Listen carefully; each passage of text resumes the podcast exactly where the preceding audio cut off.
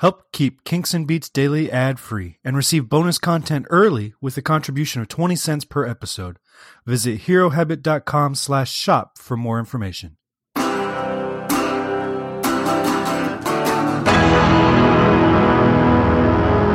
Welcome to Kinks and Beats Daily. I'm your host, Tony Fry. This is episode 131. Thank you for downloading.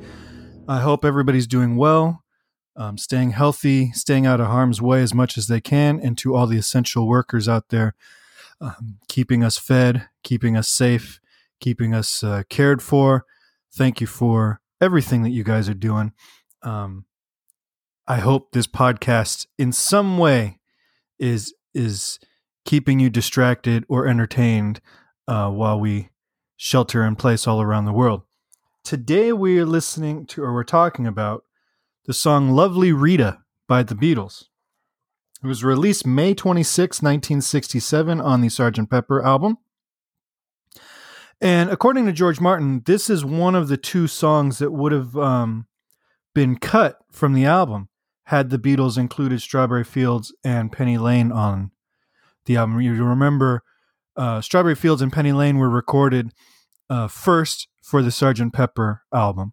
They were the first two tracks laid down, and then hastily released as singles so that people wouldn't lose interest in the band in the um, I don't know eight months between Revolver and the Sgt. Pepper release.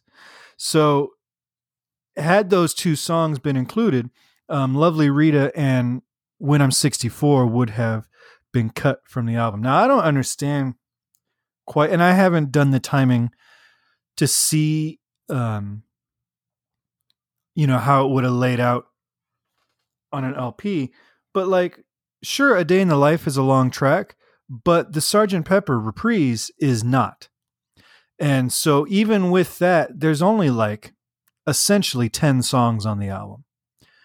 Uh, so it seems like they could have added Sergeant Pepper uh, or uh, Strawberry Fields and Penny Lane and still at least kept one of these two songs, if not both of them. I guess Within You Without You is kind of a long track too. Um, but I mean, when you consider the quality of the songs that would have been dumped, you know, Lovely Rita is a song, a solid song um, in favor of Strawberry Fields. I mean, they're, they're just firing on all cylinders at this point. Recording for this track began on February 23rd, 1967, with eight takes needed to do the basic rhythm track.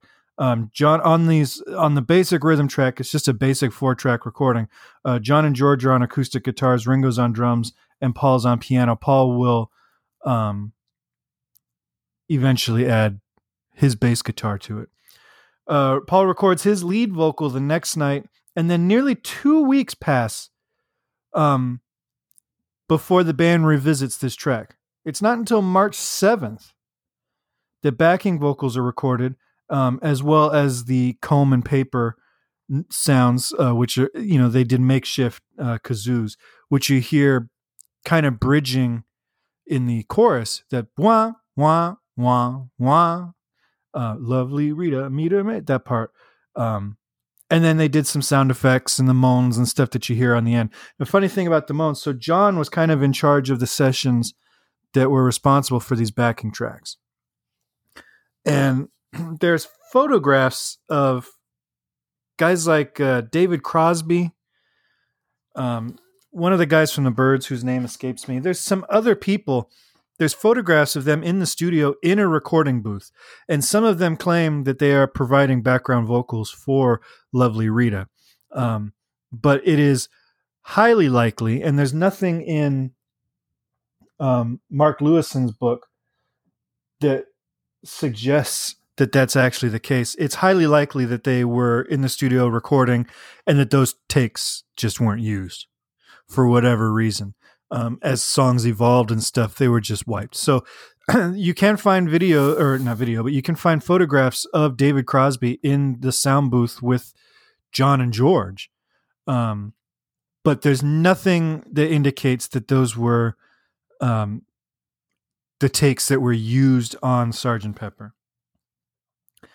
So that's March 7th. Then on March 21st, George Martin records the piano solo. So Paul plays the piano throughout the tune, but the actual solo is uh, performed by George Martin. And here's the thing the solo was recorded at 41 and a quarter cycles. So they slowed down the tape. So he records it, it's slower. He's got to record it in a lower key and slower. And then when, you know, it's brought back up to uh, the regular speed, it changes the timbre of the instrument. So he recorded at 41 and a quarter. The vocals were recorded at 46 and a half cycles. And the song was eventually mixed at 48 and three quarters cycles. So elements of this song were all recorded at different speeds in different keys and played back with varying degrees of adjustment. Um, the piano solo going from 41 and a quarter to 48 and three quarters is a big swing um, as far as how much distortion, and I don't mean distortion as in like guitar distortion. I mean distortion is like you're actually distorting the the sound of it. Maybe distortion is the wrong term, but the the the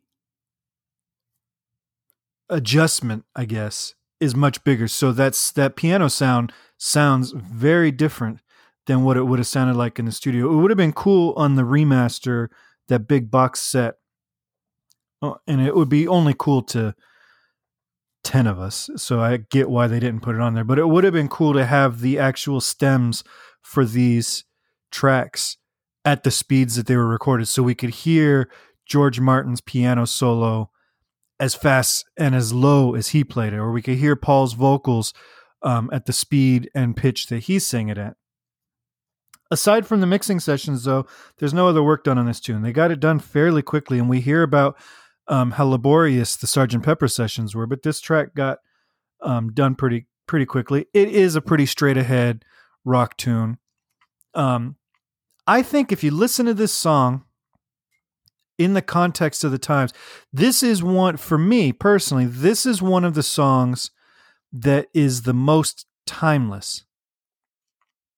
You know, Lucy in the Sky with Diamonds, great song, but it sounds of its time. Um, Within You, Without You, obviously sounds of its time because of how much it impacted those times.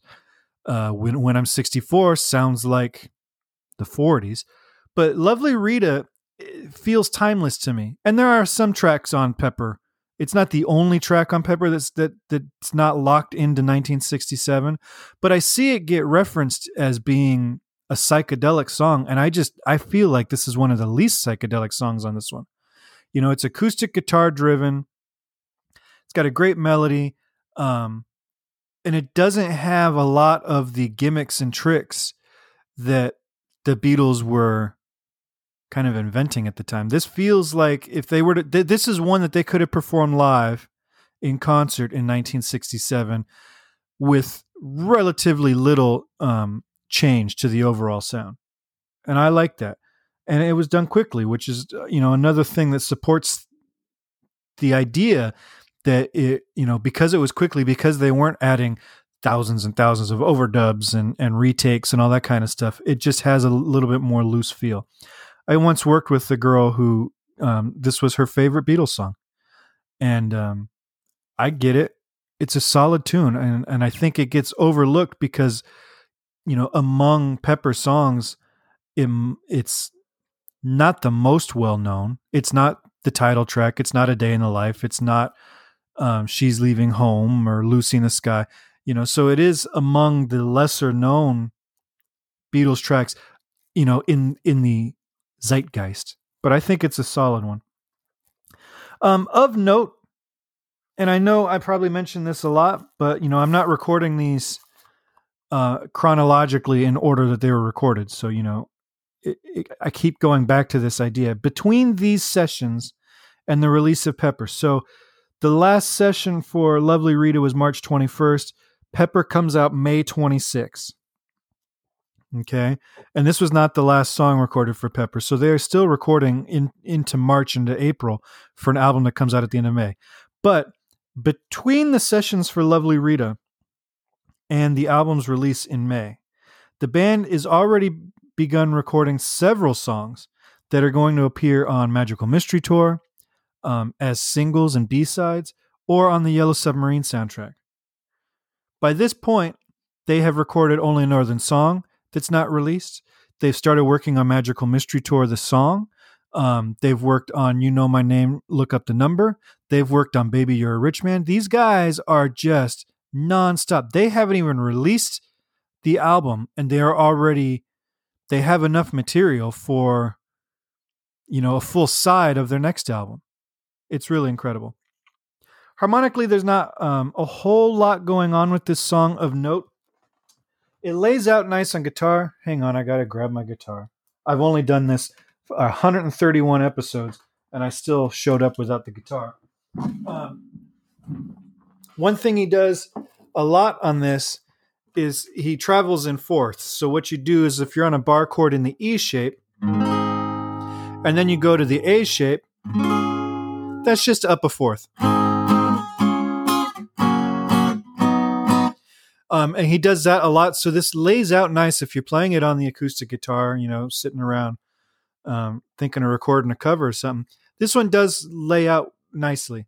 What's weird though is that you know he stays relatively close to where he is harmonically. Um, you know, he doesn't stick to one key, obviously, but he doesn't deviate too far for the most part. You know, it's a lot of, um, uh, you know, five of five, four or five, five of four, and all those kind of things. They're, the the chords are pretty much related. But then to end the song, that extended fade out vamp, whatever you want to call it, um, he shifts to a minor four. So where he would have gone to A flat major every other time in this song, which would be the four chord um, in the key of E flat, he decides to vamp it on the minor four chord, A flat minor, for the entirety of this refrain. For whatever reason, I don't know. I don't know what he was trying to say. It is a cool effect and it is a stark shift from like, all right, the song's over. This is the refrain, you know?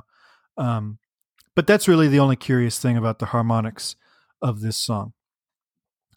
Am I missing something?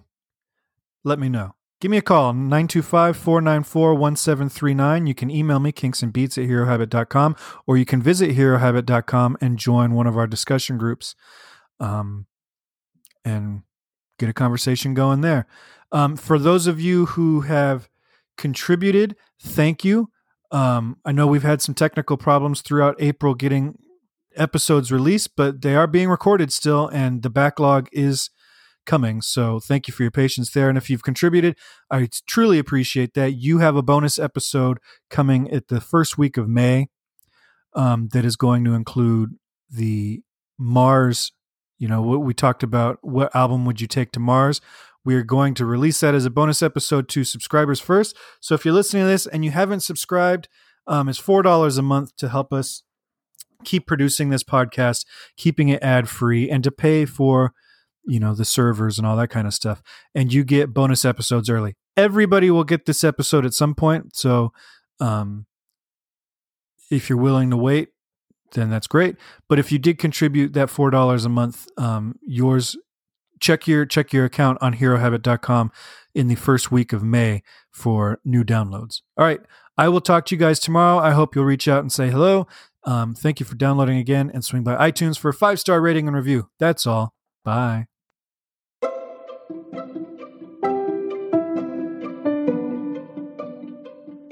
This podcast is presented by the Hero Habit Podcast Network. Swing by HeroHabit.com today to comment on this episode and poke around our growing database of sports and pop culture news, reviews, and collectibles. HeroHabit.com. Collect your heroes.